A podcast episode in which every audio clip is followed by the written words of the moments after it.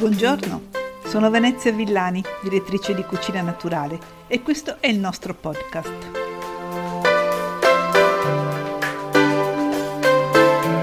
Si avvicina Natale e qui, come sempre, ci dividiamo in due grandi partiti. Chi ama il panettone e chi preferisce il pandoro. Del panettone vi ho raccontato un anno fa, anche su come assaggiarlo, e questa è la volta allora di andare a approfondire il pandoro perché ci sono parecchie cose da sapere anche su questo grande dolce della tradizione.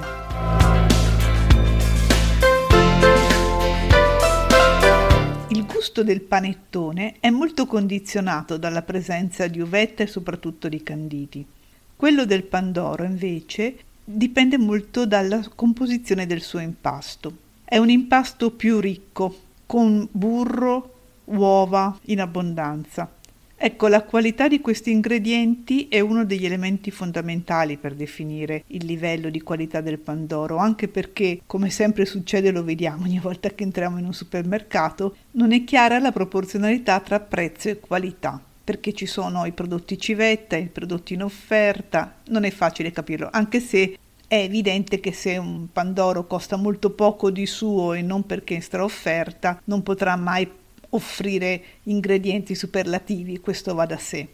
Quindi come elementi messi in evidenza dai produttori vediamo soprattutto il burro, il burro di qualità, perché effettivamente il burro condiziona molto il sapore del pandoro.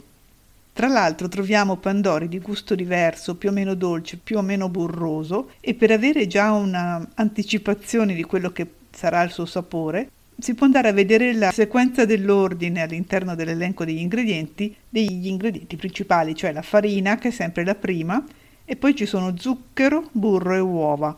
Ecco, se lo zucchero subito dopo la farina, saremo davanti a un pandoro più dolce rispetto a un pandoro dove invece la sequenza sarà farina, burro, uova e poi zucchero. Anche la tabella nutrizionale può essere utile da guardare per vedere se il pandoro è più o meno dolce. Infatti, se la quantità di zuccheri, nel senso di carboidrati, è intorno al 50%, si vedono delle differenze per quanto riguarda invece i zuccheri semplici, che possono andare dal 21 al 27%, quindi è evidente che tanto più alti sono i zuccheri semplici, tanto più dolce sarà il sapore del nostro pandoro.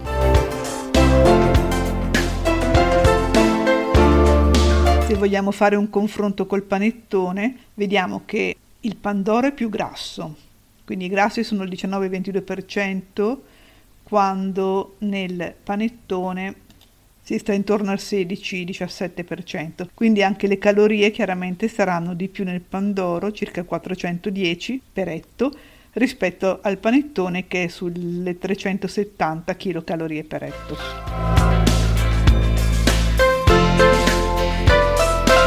Altro elemento importante di qualità è il fatto che il pandoro sia lievitato solo naturalmente e che quindi nell'elenco degli ingredienti non si trovi alla fine il lievito di birra come ingrediente, perché evidentemente se il pandoro è lievitato naturalmente non avrà bisogno della spinta in più che gli può dare il lievito di birra.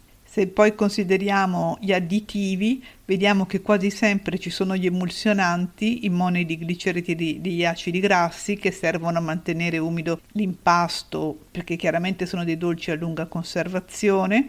Anche per quanto riguarda l'aromatizzazione, nei prodotti convenzionali normalmente si trova scritto aromi senza nessuna specificazione.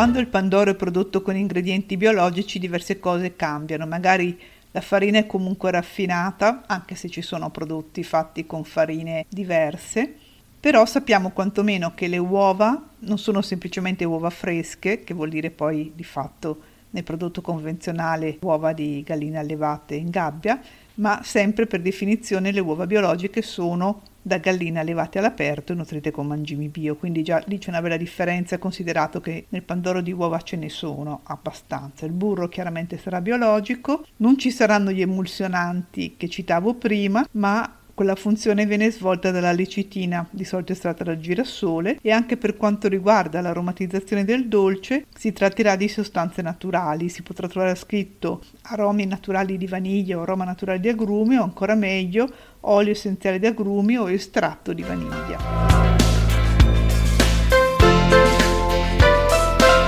Quindi provando a fare un riassuntino finale, attenzione al lievito che sia solo naturale, se amate il pandoro non troppo stucchevolmente dolce, potete verificare la posizione dello zucchero nell'elenco degli ingredienti. Se volete gli ingredienti più genuini, il biologico è quello che fa per voi.